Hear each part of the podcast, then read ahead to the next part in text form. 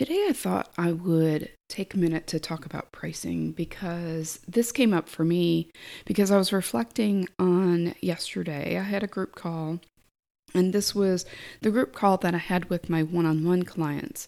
I have a group called Foundations to Master Your Money Mindset, and our first group call for that is this Friday. But this call I had yesterday was a call that I offer as a bonus to my one on one clients. Because I coach coaches, I think it's really important for coaches to have a community where they can work on their money mindset. And so I started offering this bonus to my one on one clients several months ago. And I started out just offering one call a month, but now I do three calls a month with them, and it just gives them an additional opportunity to get coached and to be in a group where someone else is getting coached. And as you you know as a coach how much value that can add because you can see people getting coached on things that maybe you didn't even realize was an issue for you. Maybe you don't even realize it's a limitation for you. So when you see someone else get coached on something, it opens your eyes to some limitation you might have that you don't even realize. So that's what I love about these group coaching calls. It just gives people, just gives my clients the additional opportunity to see their brains in a different way in light of watching somebody else's brain.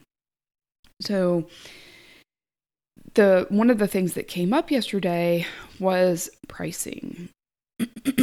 and I see this come up for a lot for coaches. I see it come up with my clients for sure because they have uh, issues around money. They have a limited mindset around money. They think that people aren't going to be able to afford their program, right? And and the thing is, when you're thinking about pricing in this way, you're making it more about you than it is about your client, and not from the perspective of, you know, um, it, a lot of people think that they make it about their client when they think, oh, you know, what if they can't afford this?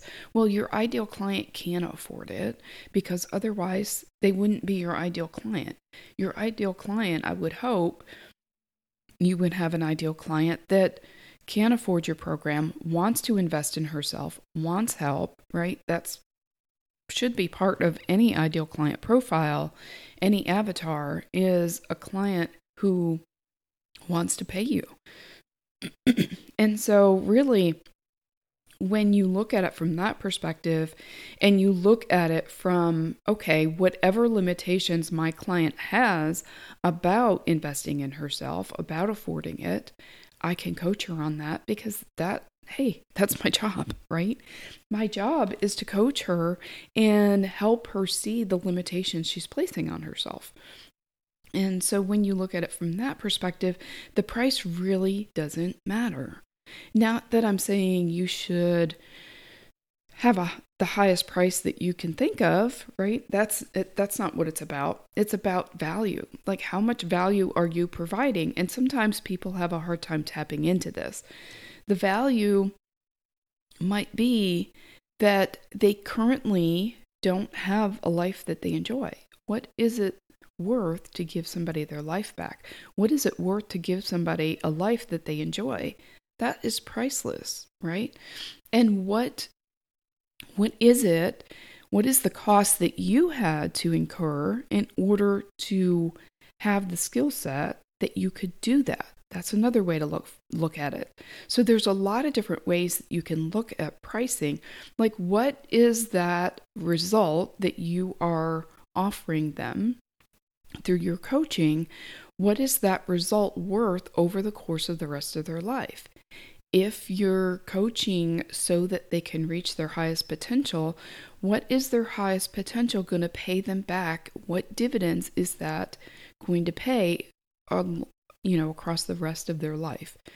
If they're able to do a better job in their career, they're able to make more money, if they're just able to be a better mom and raise kids that are going to go out there and take care of themselves, take care of other people in the world, then what is that worth? Right? We we just have a very limited mindset a lot of us around pricing. And so I think this is a really important conversation to have and so I'm really glad that we had this um, conversation in the group setting so that all of the coaches on that call and all of the coaches that were watching that will watch that replay can take advantage and start thinking about their pricing in a different way because all of my clients have this at some point or another have drama around pricing and every time they increase their price, we go through the same drama. What if people don't sign up? What if it's not valuable enough? What if I, you know, I don't want to have to do more to make it more valuable? Well, what if it's already that valuable that you don't have to add more? What if it's already a hundred times more valuable than what you're charging for it?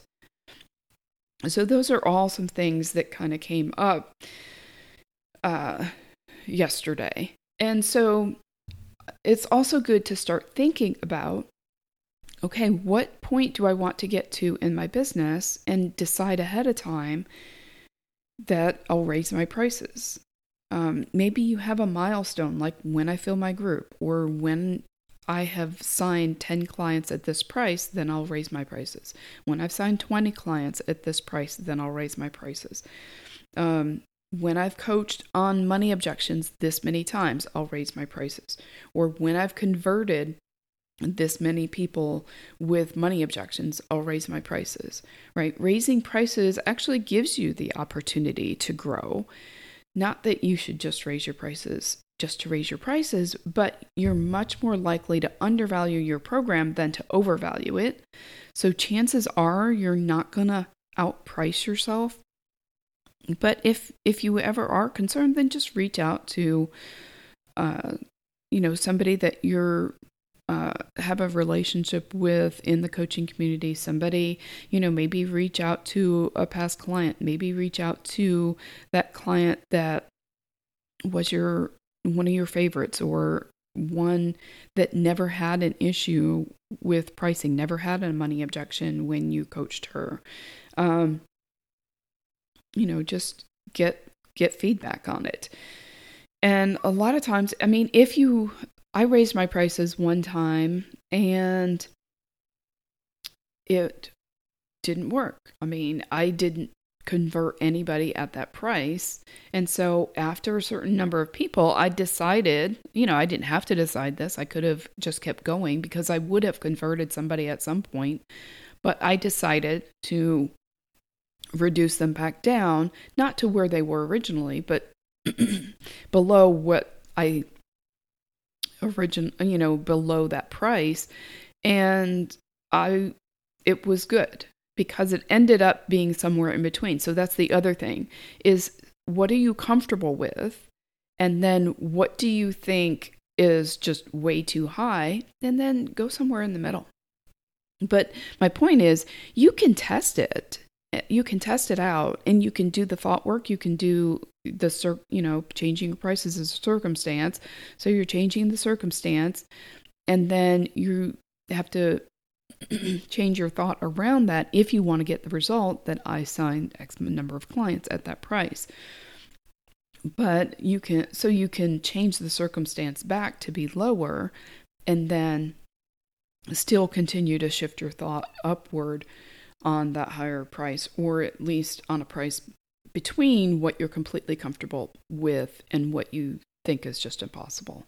So there's a lot of different approaches, and no approach is wrong.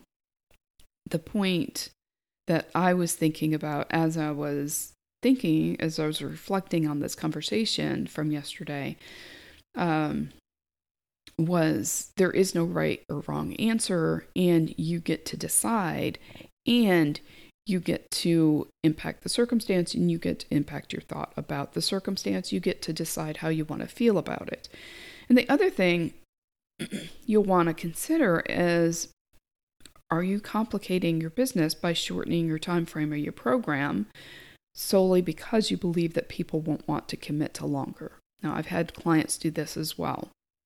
Well, if I offer a three month program, or if I offer a six month program, or if I offer a one year program, then they're not going to want to commit to that length of time. Same thing. It's only about their thoughts about that circumstance, right? And you can coach them on that limitation as well.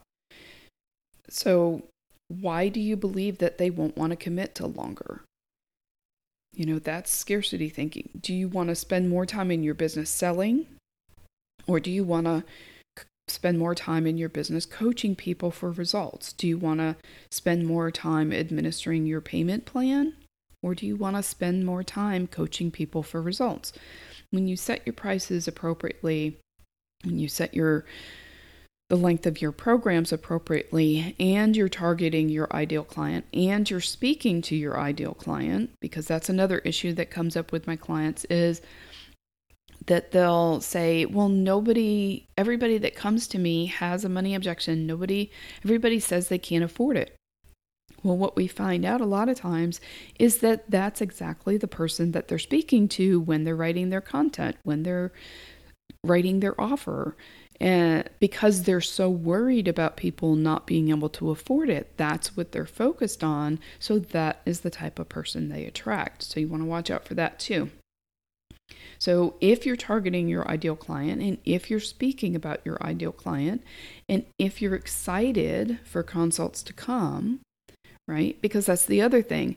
When you set your price so low that you're in the back of your mind, maybe even not consciously, you might be thinking, yeah, if I get this client, it's not going to be worth it because the time I'll have to spend working, you know, with this client is just taking me for, away from my family or the amount of money I'm spending on ads or on the amount of time that I'm building this, whatever, doesn't make it worth it at this price. So that's the other thing about price is you want to make it something that you're excited to sign clients, right? And so keep that in mind if you find yourself dreading consults or dreading signing a client. Why is that? Is it because you haven't made it worth it to yourself?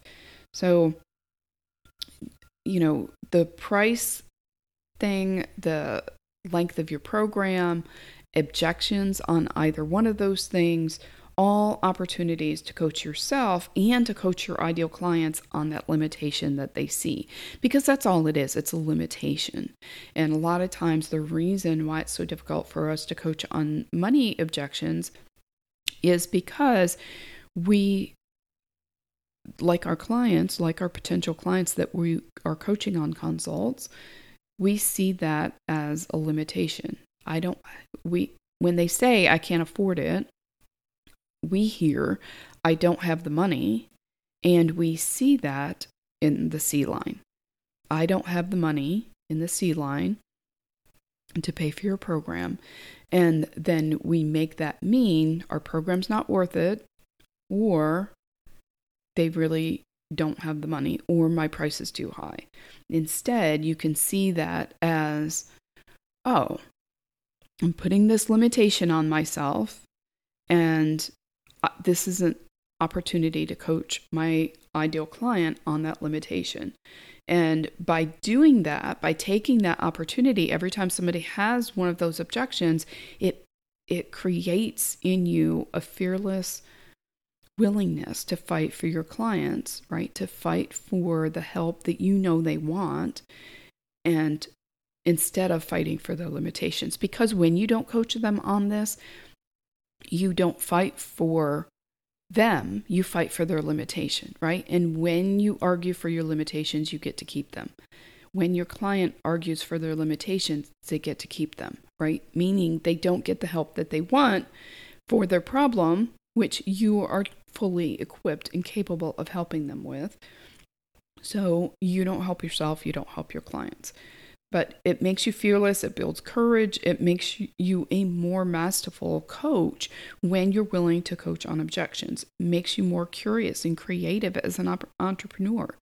So the next time you think about or find yourself afraid of coaching on those limitations, just get curious, get creative about what questions could you ask to show them their thoughts, to show them the limitations they're placing on themselves, just like you would any other problem that they bring to you, and then embrace the opportunity to help them overcome that limitation. I'll see you next time.